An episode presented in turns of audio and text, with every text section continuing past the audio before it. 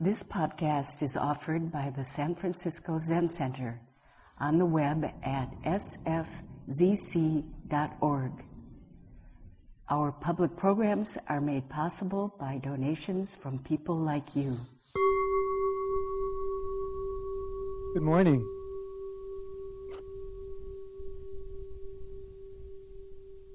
Congratulations to those of you who have achieved your goals.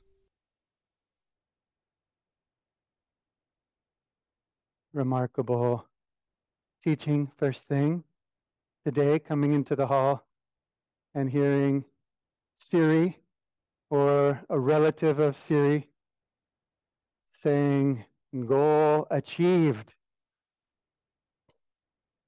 And that is exactly what I wanted to talk about today. Goal achieved, already achieved.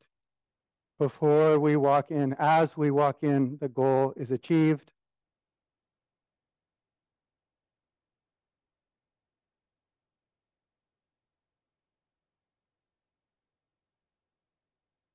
And the next moment, we get very confused.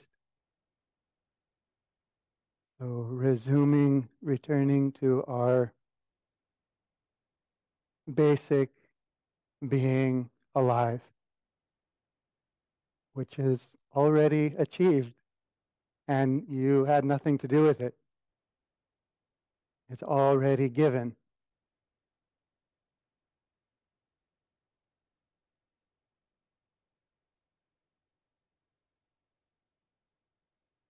Oh, that I think is why we're all here today. I don't know, each person might tell some story about why you made the trip today, or if you're at home, why you logged on. But I think it would be safe to say that we all deeply long to connect with and appreciate life. Does anyone feel like they're here for a different reason than that? Or maybe there's some sub reasons or some side reasons, but as a fundamental expression of why we would uh, take a, such a long drive on such a harrowing road, if not to,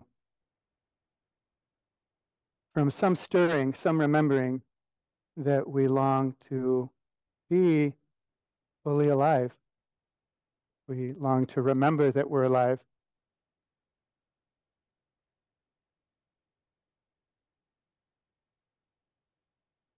That's one of the, the meanings of this term, sati or mindfulness, is remembering.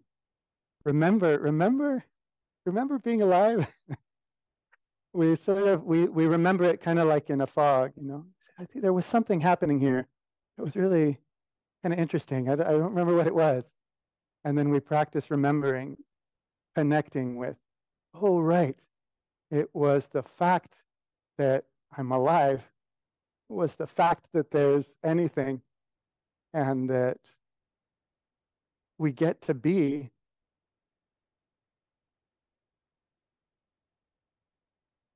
so I think this uh, longing that we have to connect with our life is always always there, and it gets covered over, but not by much. You know, it gets covered over by uh, just little sheets or screens, maybe little screens, little sheets of paper cover over this deep, this deep longing that we have. And in my experience, really all it takes to remember that we wish to be alive is to quiet the mind a little bit and still the body a little bit.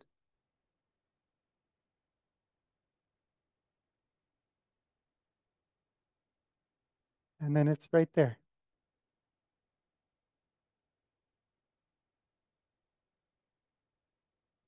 That's not to say that we don't also have a strong drive to check out. You may be familiar with this parallel drive to connect deeply with life and to um, check out.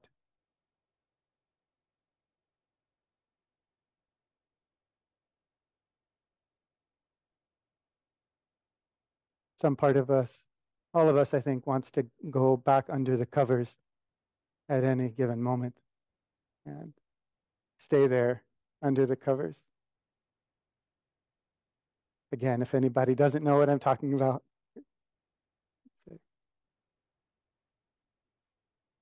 to just turn away from everything and be just comfortable, comfortable and numb under the covers. So that that can feel very compelling sometimes, but in our teaching, that's um, it's not really a big problem.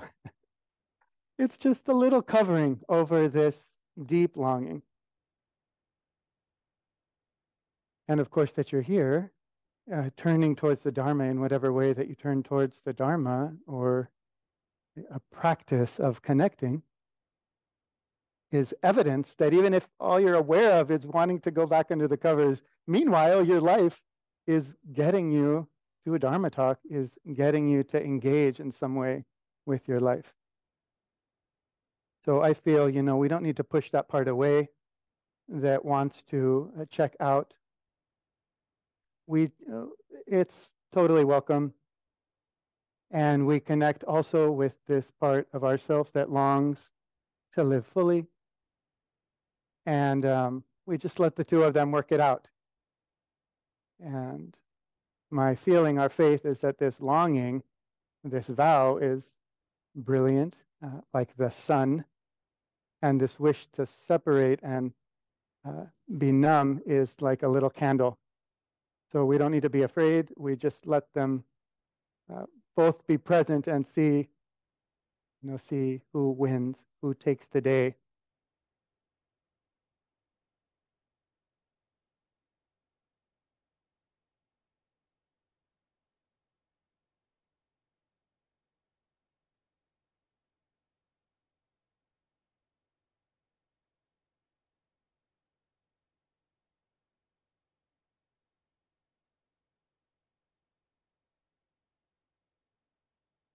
Of course, we can't help in our life but to encounter a whole lot of suffering suffering in ourselves and suffering of our loved ones, suffering in our communities and in the world, the earth suffering.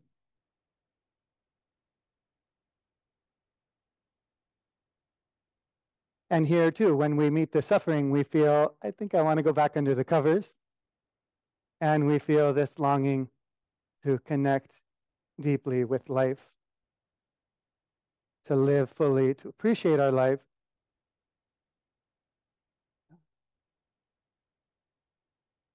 To enjoy our life for ourselves and also to connect with our life so that we can actually be here with others and for others and with this suffering that's all around and all the way through each of us.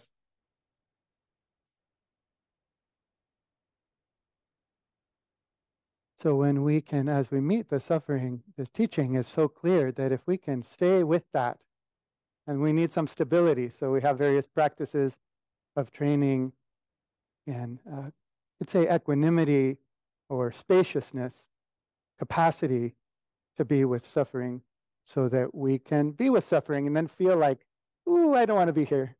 I would really like to be under the covers. And then we stay. We just stay with that. We ride that wave of wanting to get away.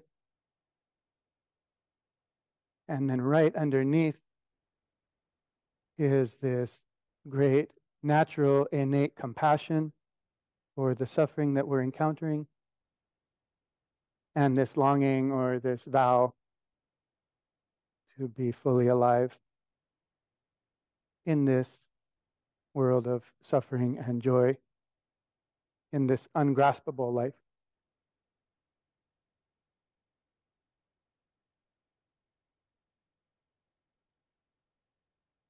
It's interesting that we are, you know, I've reflected many times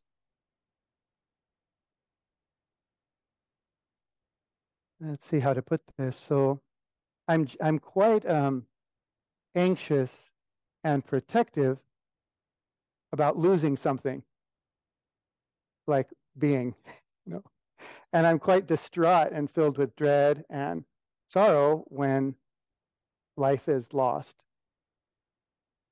Those are maybe familiar emotions or feelings.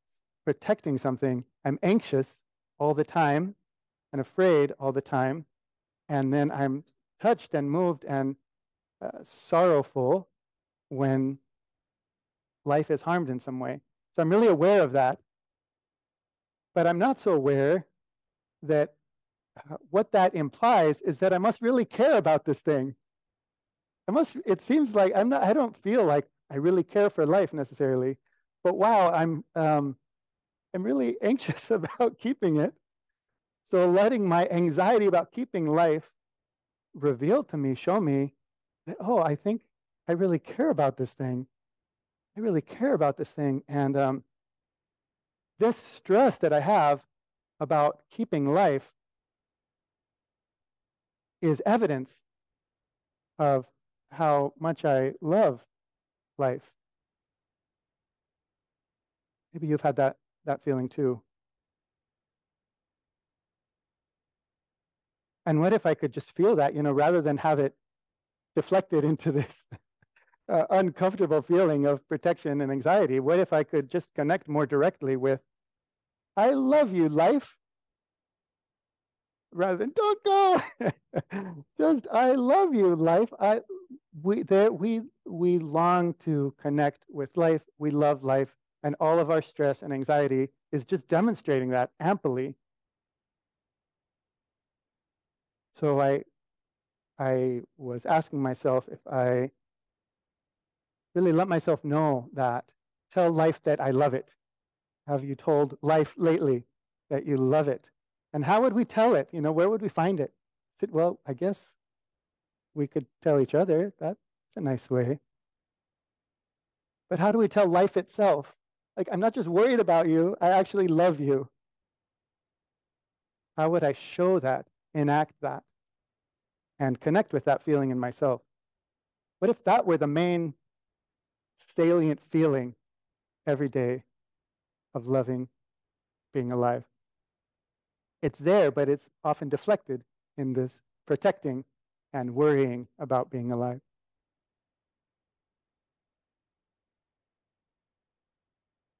And it's nice to be worried about. So life maybe appreciates it, but also it's even better to just be told directly that you're loved than to be fretted over.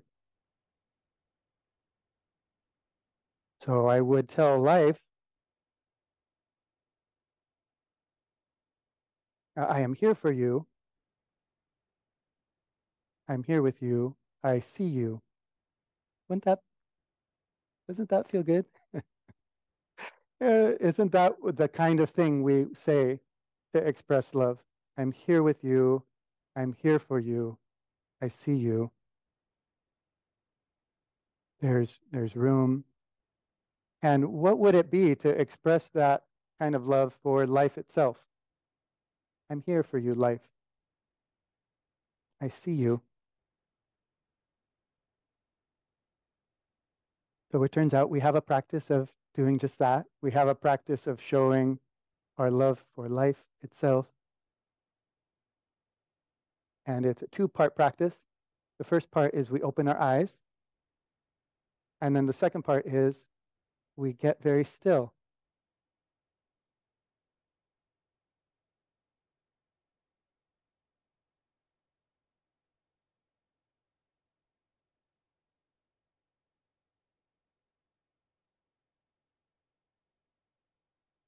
We open our eyes and say, I see you, life. And then we get very still, saying, expressing, I'm ready. I'm ready to receive you. I'm here with you. I'm here for you.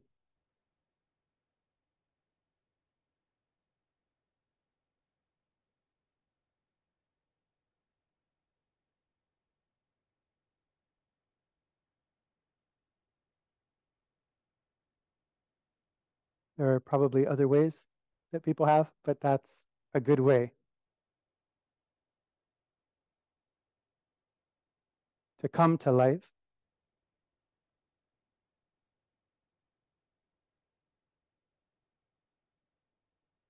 And to meet life. So we call this uh, the practice of silent illumination. We're quiet and still, and our eyes are open.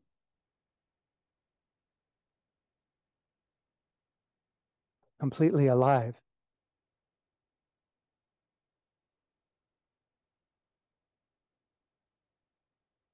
This is our fundamental in Zen practice, and this can be, we're kind of, I acknowledge that Zen can be kind of a tough nut to crack.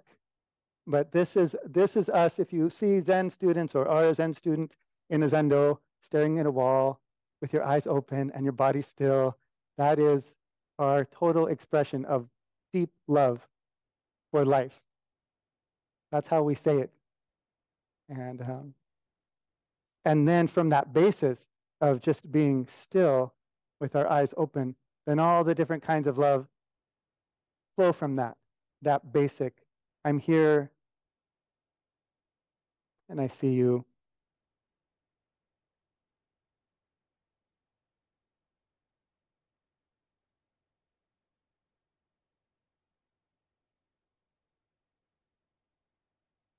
So the first the first recommendation or the first step for Zen practice is to see, you know, to try to stimulate in some way our longing for connection with our life, remembering that we want to be fully alive. So that's the first thing. Says, do you want to be alive? Do you want to be fully alive? Uh, we don't have much time. So that's often that's what the Han says. You guys, we don't have much time. The great matter, the great matter is that you're alive again, as I keep remembering, Suzuki Roshi apparently saying, you're, you're more concerned with your problem than with the fact that you're alive. I think this quote just perfectly expresses our practice. We're more concerned with our problem than with the fact that there's a space in which this problem is happening, which is which is that we're alive, which should be at least as important as the problem. But we're so distracted by that problem that we we are just totally disconnected from the fact that there's a living person having a problem.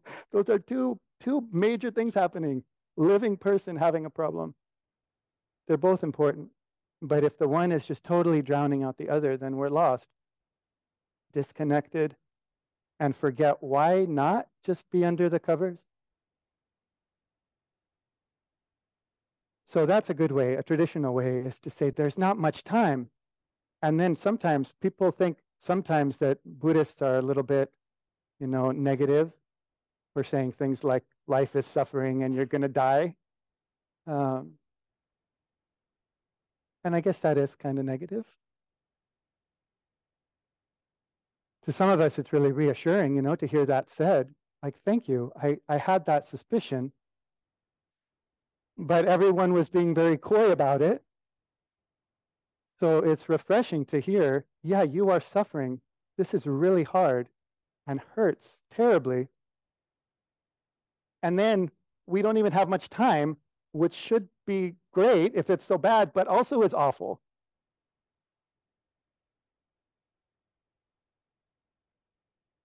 So the function, you know, if you just superficially look at these practices of turning towards death, it seems like they're a kind of rejection of life. Buddhists always just kind of have their head down and are doing funerals and are thinking of reminding each other that they're going to die. Um, but when we remember, or and it's written on the on the board that calls us to meditation, you are going to die. And the reason is because that inspires us in that moment. If we're actually open to that, if we have the stability the spaciousness to, to feel that, to hear that, we it just right away touches the, oh, but I want to be alive. And then its function is complete. Right. Remember? By remembering that you don't get to keep this, we remember that we love it and that we long more, more deeply than anything to fully, fully express it, fully be it. So first we we try to remember or bring up this longing to be alive, to connect with our life. And then the Zen teachings uh, proliferate. Zen teachings love the environment of a human, human body and mind that longs to connect with being alive. That's very exciting for Zen teaching. Zen, I don't know what Zen looks like exactly, but I had the image of Zen, you know, shouting, We found one, we found a human being that really wants to be alive. And so they call all the bodhisattvas, all the Zen teachings come right to that spot, you know, like some bacteria or some fungus or something. This is exactly where we want to be. This is our environment.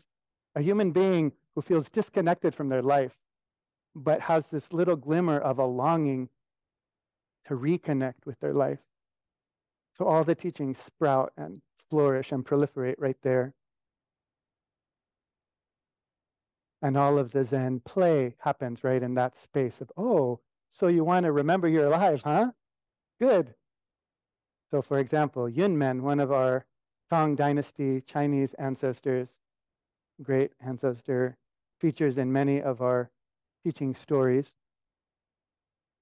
In this one, recorded as case 86 of the Blue Cliff record, he says, You have a light You, you have a light. You are a light. And that's kind of exciting. If you're open to that teaching, if we hear Yunmen, that's sort of exciting. I, I do. I have a light. Everyone has a light. So then we we feel some energy. Like I would, I have a light. What does that mean? Everyone has a light. So we start to turn towards something. He says, Everyone has a light. What is everybody's light?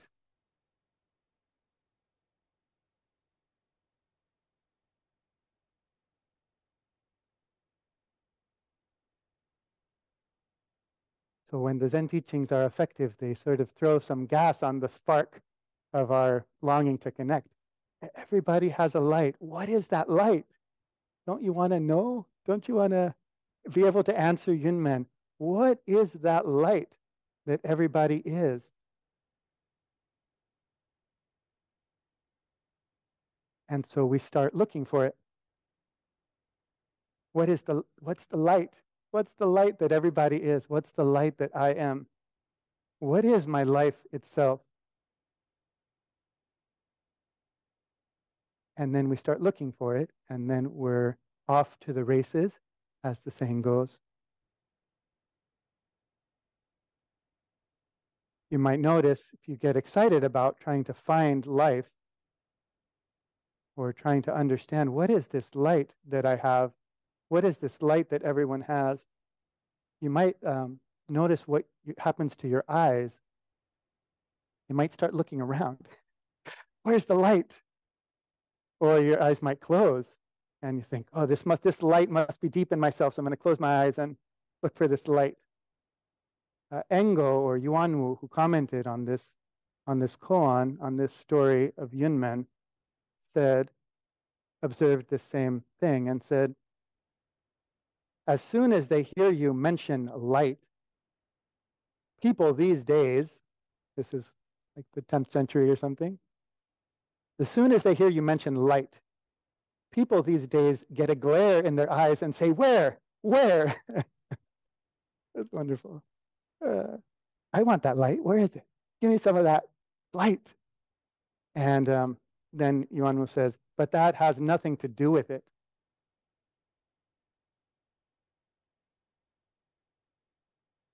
So when we feel this, um, mindful of transiency, mindful of the precariousness as you know disaster after disaster heaves unfolds our planet we are aware of the precariousness the transiency and the precariousness of our life and we're aware of the the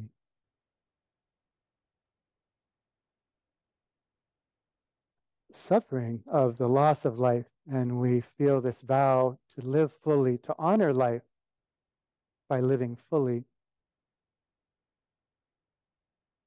What better way to honor life and living fully?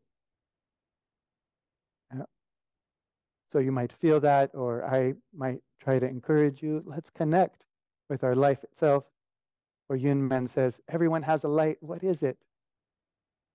And then right away we start looking for it.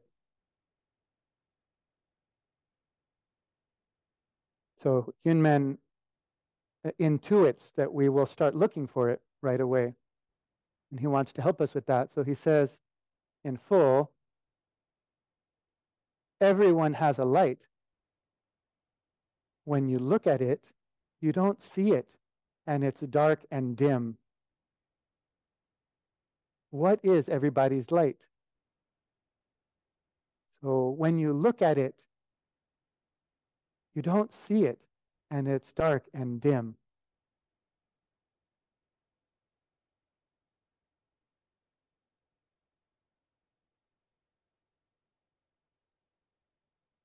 So we long to be alive.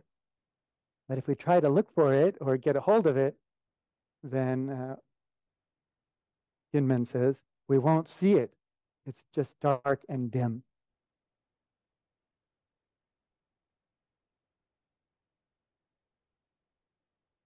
So, of course, it's good that the teaching, the practice of Zen really celebrates making a great effort we try hard and earnestly to connect, to, to be fully alive. This kind of aspiration or vow is what gets us gets us to the Zen center, gets us on our cushion, gets us to take off the covers. But once we're at the Zen center or once we're on the cushion, already trying earnestly to connect with our life, then the teaching shifts a little bit and we hear this next instruction, which is by the way, now that you really want to connect with being alive, don't look for it. when you look at it, you won't see it. If you're looking for it, you're already missing it. This wonderful expression, it's closer than your own nose.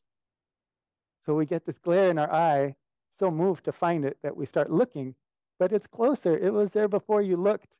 How do you look for what's there before you started looking? It's closer than your own nose. So this is really where Zen gets going.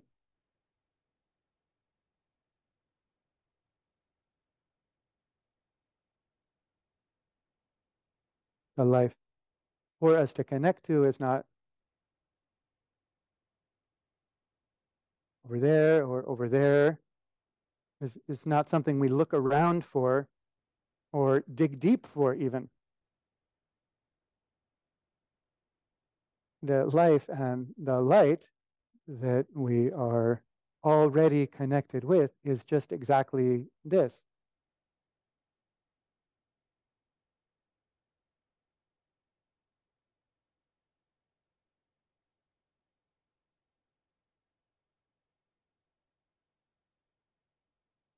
must know what I mean. So Yunmen says in this way, inspiring us to look and then cutting off our looking for it. He says, Everyone has their light, but don't look for it or you'll just see darkness. What is everybody's light? And then, as is often the case with Yunmen, he's not so patient.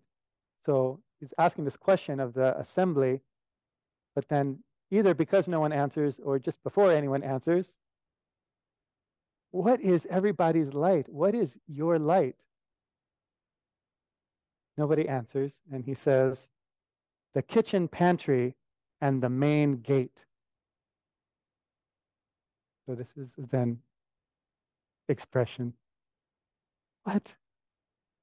The kitchen pantry, the main gate. That's everybody's light. The temple storehouse, the gate. In other words, it's just right here. This, this light and this sound and this chair, this body, this breath. this thing that already was completely revealed, completely manifest before we even went looking. This thing that has been here the whole time. That's what everybody's light is.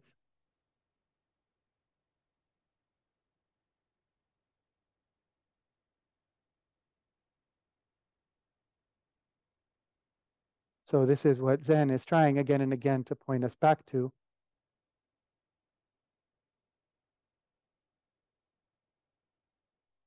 Don't go somewhere. Don't strain, you know. Don't pull a muscle connecting with your life. Connect with your life the way that your life already is right now. That it already is. It's the kitchen pantry, it's the doorway, it's your car in the parking lot. It's just what's already right here.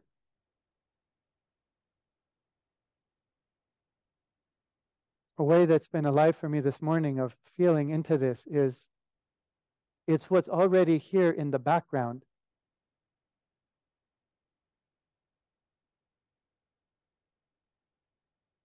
When we start looking for something, we're looking for something in the foreground.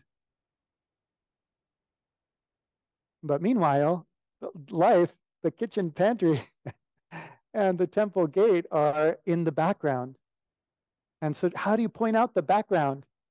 As we try to look where we make it the foreground. So, return to what is already here.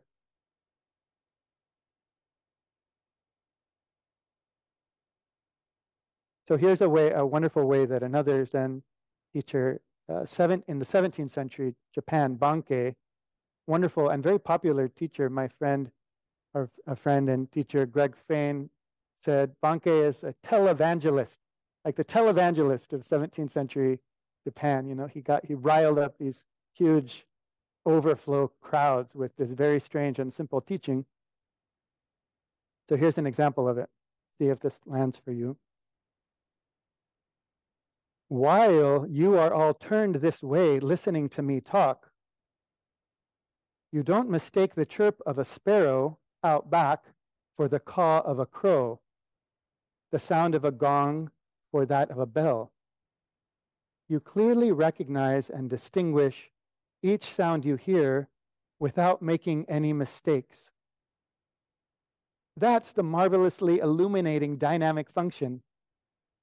It's none other than the Buddha mind, unborn and marvelously illuminating the actual proof of the marvelously illuminating nature of the Buddha mind.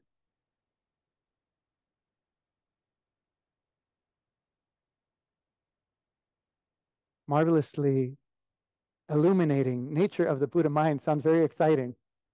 So he's getting us excited about this. And then what he's pointing to is something that's in the background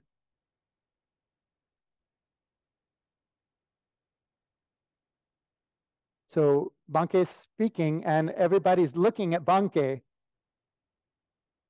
hanging on his words and looking for some way to connect with their being alive. Thank you to the kitchen crew supporting us in the background. Marvelously functioning, unborn Buddha mind, making lunch for people.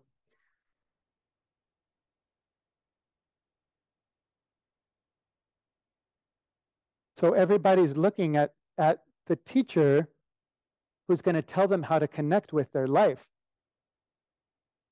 because they, they're aware of how deeply they long to connect with their life. And then he says, You're all turned this way. But meanwhile, you're alive. you think that I'm going to, that you're going to connect to life by looking this way, but it's actually what's out back the way that you already are hearing a sound. That's, that's what your life is. And there's no special effort to do that. But we think, well, that's not that. I want to connect with my life deeply. You know, that's not just me hearing sounds. there must be something in the foreground. That makes sense at all? You with me? We with Bankei? So strange. He just says this over and over, and people kept coming. He must have had something going. uh, he must have really, really embodied what he was talking about. We're already completely alive. This longing to connect with life, you know, goal achieved. It's already here, and we just keep looking past it. This can't be it.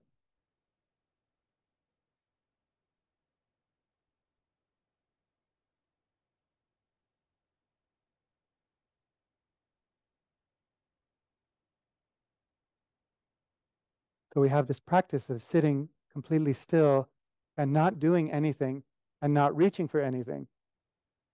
And we sometimes doubt, and we have good friends in, in the Buddha way who join us in doubting how just sitting still and silent with our eyes open could possibly uh, wake us up to life, could possibly connect with and totally fulfill what our life is. Because it's not doing anything, it's not looking for anything. And we say in this teaching of silent illumination, in this practice of shikantaza or just sitting, we say, yes, exactly, that we're not looking for anything or doing anything, but just sitting completely still, not reaching for anything, not pushing anything away, our eyes open, our ears open, our hearts open, feeling all the sensation, hearing the sound, seeing the light. That's before we're looking for something. It's all just revealed. It's illuminated in the silence. This is the teaching of our of our style, of our school, of Soto Zen. I hope it's clear how just being totally still, not even looking, would be the best way to connect with our life.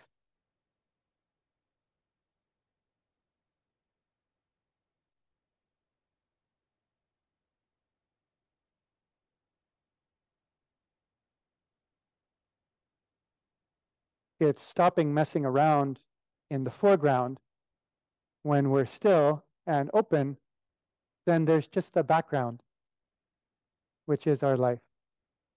The life not that we're creating and making and messing with and seeking for, but actually the life that's received and functioning and flowing, the life we were given, the life we're given moment after moment.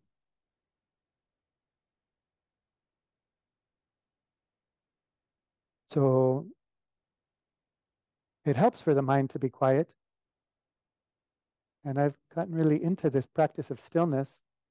I think people are getting tired of hearing about it. So maybe I'll get tired of talking about it at some point, but not yet. Being still, almost like a, it's okay to be kind of clumsy about it or coarse with this stillness. Like it's okay to exert towards stillness. I have had this word athletic. There's something so physical about our practice it's almost like an athletic stillness, like the race. you know, it's not competitive at all, but uh, how still, you know, beat my personal best for stillness. How still can a human body be? But if every cell, you know, is exerting itself to be completely still,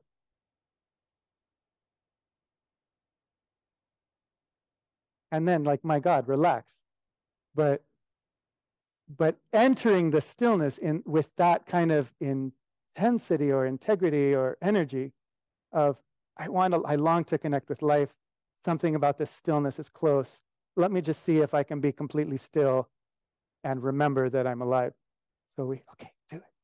And um, and then because the mind being loud and noisy and going everywhere doesn't help us see that we're alive all our mind can see is the problem, pretty much.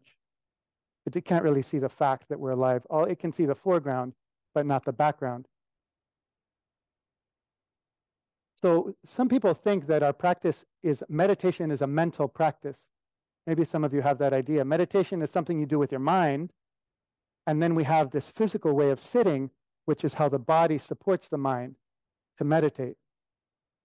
Maybe that sounds familiar to some of you as an approach to meditation.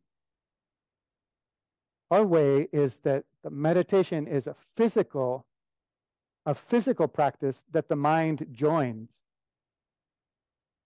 It's a physical practice that the mind joins rather than a mental practice that the body supports.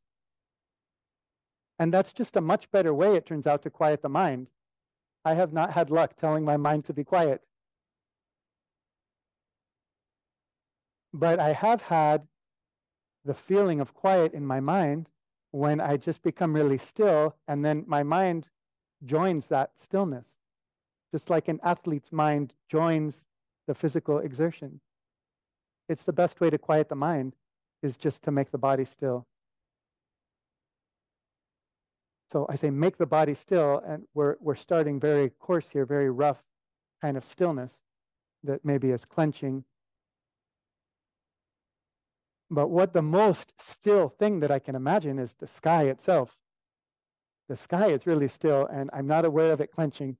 I don't know what it feels like to be the sky, but I don't sense that it's clenching. it's still because it's unmovable, because it includes everything without being disturbed.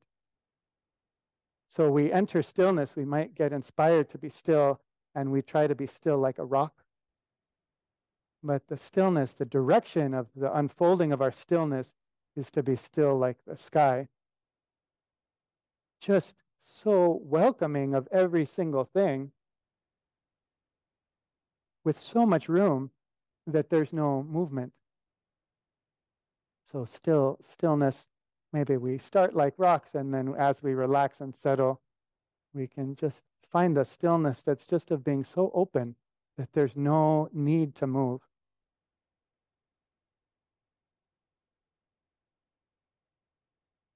Part of what's so wonderful about this physical stillness is that it resonates. It resonates with a great stillness that is really what reality must be the way that reality, the way that this space of our life just welcomes and includes everything without being disrupted. You notice that? How everything is included, everything is welcome, and the sky doesn't seem disturbed. Life itself doesn't seem disturbed. So I don't know that we can really get that, how much room there is. There's so much room in in reality but we feel we can feel some room when we practice stillness and that little bit of stillness that we can do resonates reverberates is in the same has the same vibration as this great stillness that includes all of the activity that includes the whole unfolding of light So that's part of what's so special about this stillness. It's good to be active, and Zen practice is, is a lot about activity and just flowing with our life. But now and then, we really like to be still. We have a special place in our heart and in our temples for that stillness. Because of what it does for us, you could say, how it reconnects us and makes us more available for each other and for our life. But also because of how it celebrates or points to or resonates with this deep, still, totally welcoming, all including nature of, of life itself.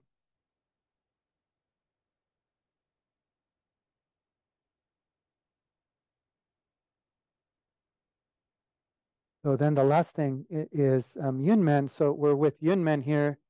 Yunmen has said, everyone has a light. When you look at it, you don't see it, and it's dark and dim. What is, what is your light? And then he says, it's the kitchen pantry, it's the temple gate. And then he pauses again, and then he essentially says, sorry, sorry about all that.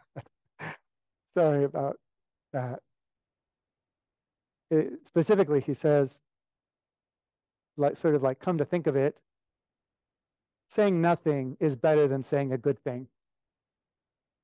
So he says, I was trying to help you, so I said this really good thing, which is that you have a light. Everybody has a light, everything is light.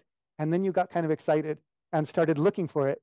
And then I wanted to help you understand it correctly. So I said, I mean the light. Yeah, I mean your car that's in the parking lot. I mean the temple uh, storehouse and the doorway. And that was a really good expression. It's not, it's what's already here. It's hearing the sound out back while your mind is looking for it up front.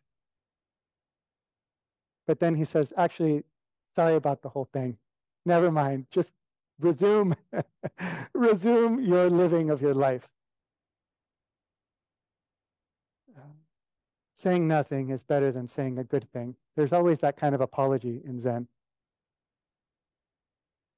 It's like a shame to say so, you know?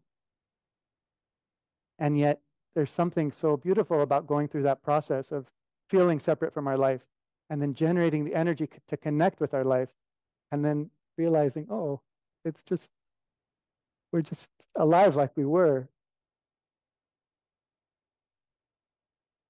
So we don't get anywhere, but the so much is revealed in that effort to be fully alive, to connect with our life. And Suzuki Roshi says the same thing. In, in his comments to this koan, he says, Before I add my note, you have understood all about it. That's his comment on this. About to write it, and it's like, wait, before I've said anything, you've understood it. That's it. It's what's already here. Thank you for your great patience with these uh, subtle and difficult to express teachings.